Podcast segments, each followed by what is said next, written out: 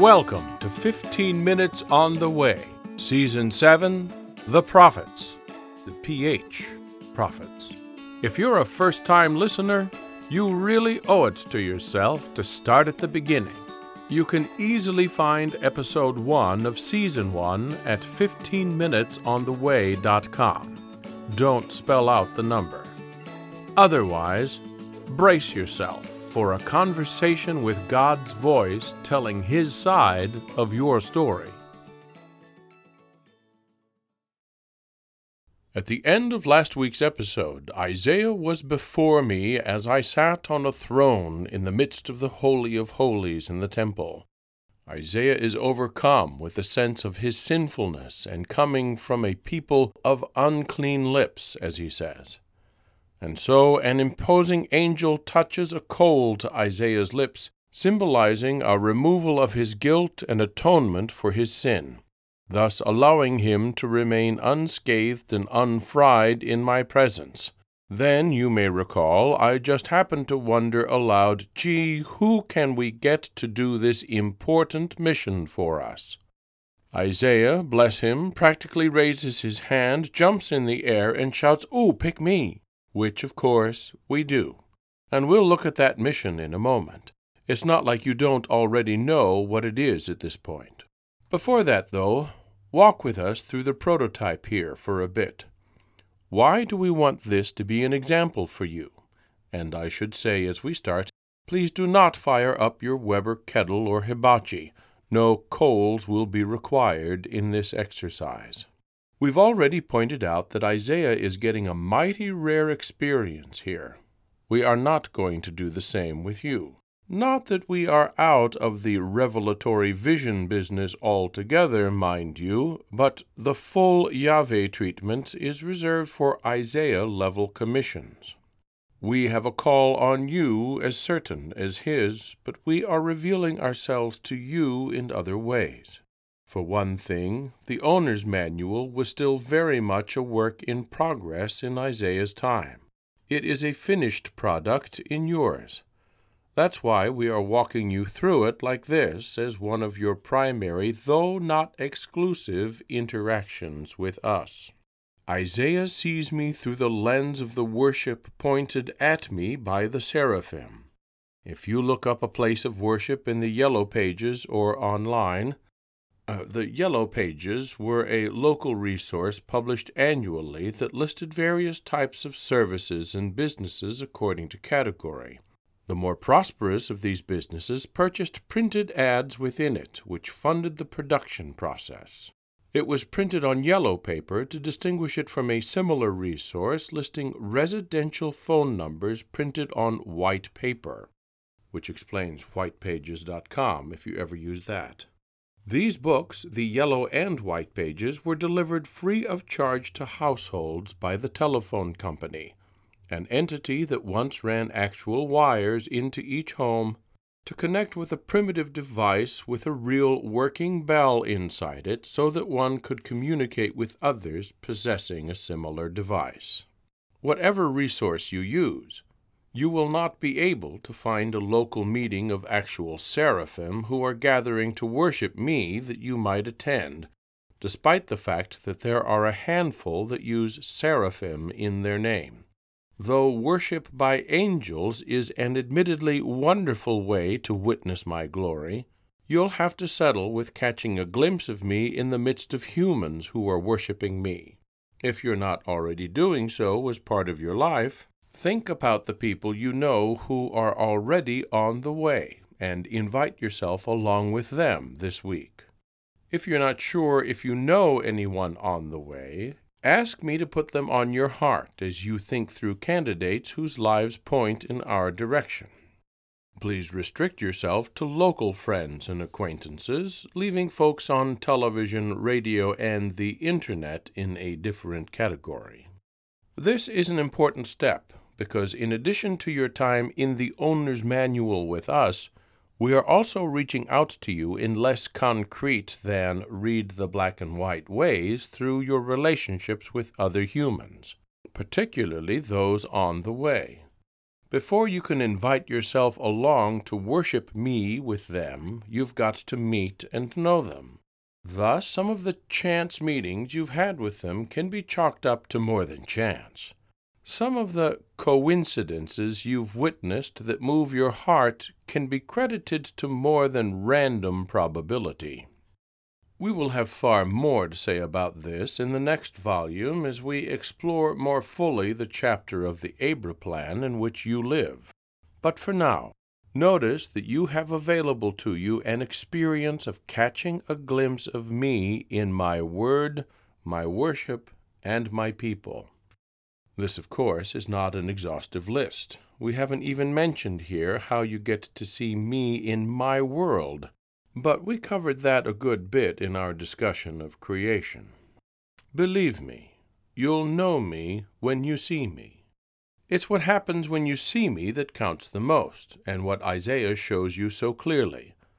When he witnesses our righteous glory and hears imposing supernatural beings bellowing their praises to me, what does this experience trigger in Isaiah? An awareness of his sin, of his unworthiness. Faced with my righteousness, Isaiah is immediately aware of his unrighteousness. The same needs to be true for you. Not that I want everyone to walk around their entire lives on a guilt trip about how terrible and unworthy they are. Awareness of sin is not our ultimate goal, friend. It is a necessary means to our ends. Yes, there is much more to life with me than this, but this must be the starting point. Isaiah's recognition of his flawed nature speaks to the whole purpose behind our having you listen to this very podcast relationship with me.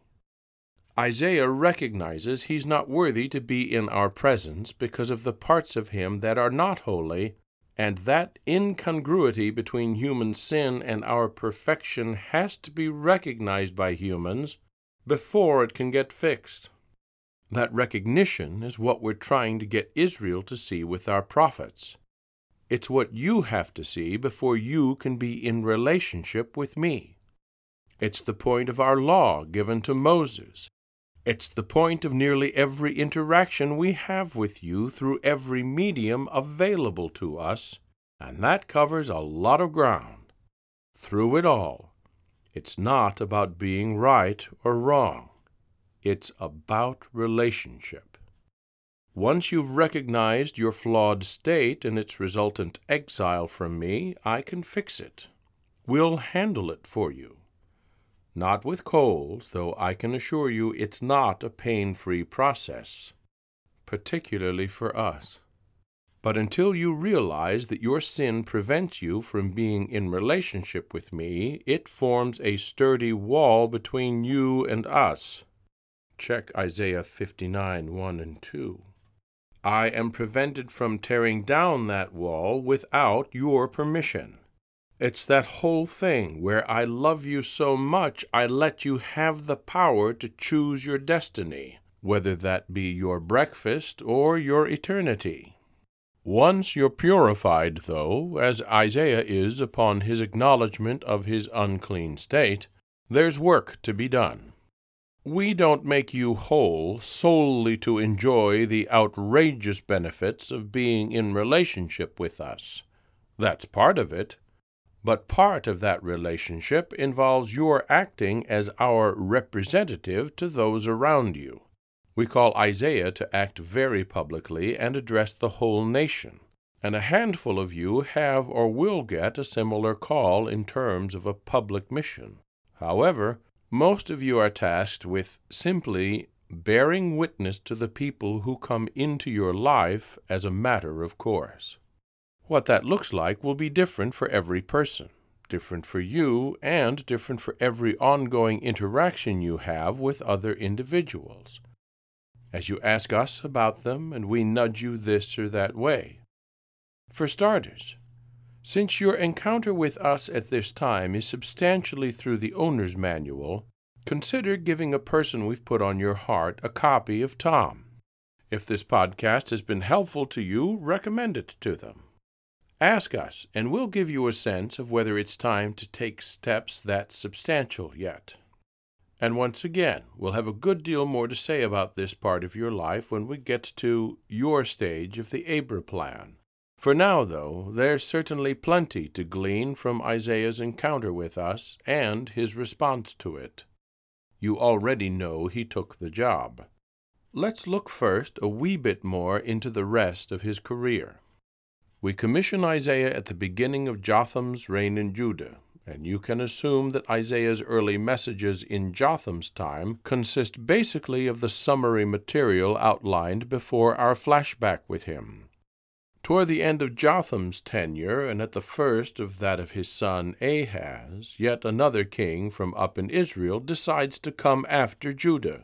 This time it's Pekah, whom we've already introduced who is now in alliance with Rezin, king of Aram. Having spurned Assyria and knowing he's no match for them on his own, Pekahs allied himself with Israel's former Syrian enemy for strength against their common Assyrian foe. And why not expand their strength by whooping their southern cousins and adding Judah's resources to the pot? They set their sights on Judah's king Ahaz, with a plan to replace him with their own man in a triple alliance against Assyria. And if you've read ahead in Kings and seen the type of fellow Ahaz is down there in Judah, you'd think we'd let these guys wipe him out.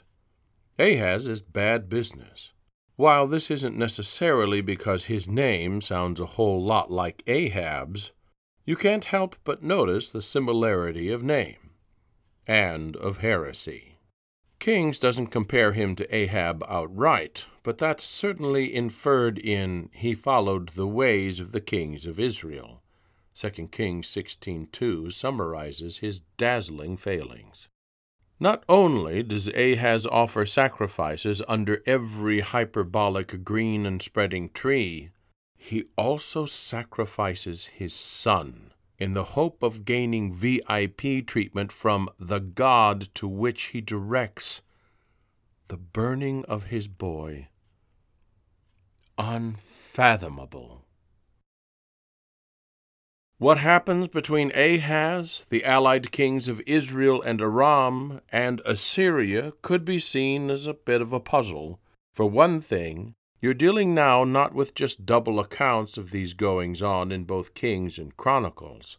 Isaiah's voice is added to make a trio. Even then, it's not simply a matter of dealing with three accounts of things. It's looking at things through three starkly different lenses. The writer of Kings, ever centered on politics, Make sure that you see Ahaz's alliance with Assyria as the primary factor in Judah's escape from total destruction, though it makes him a subjugated vassal. 2 Kings 16 1 through 9, which includes Assyria's capture of Damascus, the capital of Syria slash Aram. The writer of Chronicles, with his eye on matters of law and righteousness, Make sure that you know that Ahaz, in all his personal pollution, does not, in fact, get off scot free, but in fact is firmly trounced by Pekah and Rezin, though Ahaz is not quite destroyed. 2 Chronicles 28 1 through 15, in which the only reason there are women and children left in Judah is that a prophet and set of elders in the north make Israel's army send them back to their homes then Isaiah has an entirely different set of lenses. His are the ones we'd like you to adopt as your primary guide in this. Isaiah's lenses are informed by a much larger perspective. The prophet's account gives a glimpse at the opportunity we extend to Ahaz, although he predictably declines it. When Ahaz has an anxiety attack upon hearing that Syria and Israel have formed an alliance against him, we send Isaiah to speak with him. Yet even as he goes, Isaiah brings at our request his son, Shear Yashub. The boy's name means a remnant will return. So without saying a word, the kid by his mere presence asserts the long view of both exile and eventual restoration. That's one very important point. Another is that Isaiah promises, or rather, Isaiah quotes me by opening with, This is what the Lord Yahweh says. We relay that Jerusalem, the head of Judah over which Ahaz rules, will continue to stand, but that the days of Damascus and Samaria, the respective heads of Aram and Israel, are numbered. Israel's literally so, with a countdown begun by Isaiah. We admonish Ahaz, giving him a golden opportunity in spite of his checkered history. If you do not stand firm in faith, you shall not stand at all. Isaiah 7 outlines this episode, with this lick appearing in verse 9. This is a pithy way of saying that if Ahaz stands with me, he and Judah will be left standing after the maelstrom of conquest that is to come. I am the one who is going to guide these things, and if Ahaz will repent of his strayed allegiances and turn in faith to me alone, he'll be safe, not only from Israel and Syria, but from Assyria as well. And you can turn that last sentence on yourself with just a couple substitutions. I am the one who is going to guide all things eventually. And if you will repent of your strayed allegiances and turn in faith to me alone, you'll be safe from everything, everyone and be in my rock solid arms on the way for all time. Thanks for listening. We hope this episode has been a blessing to you.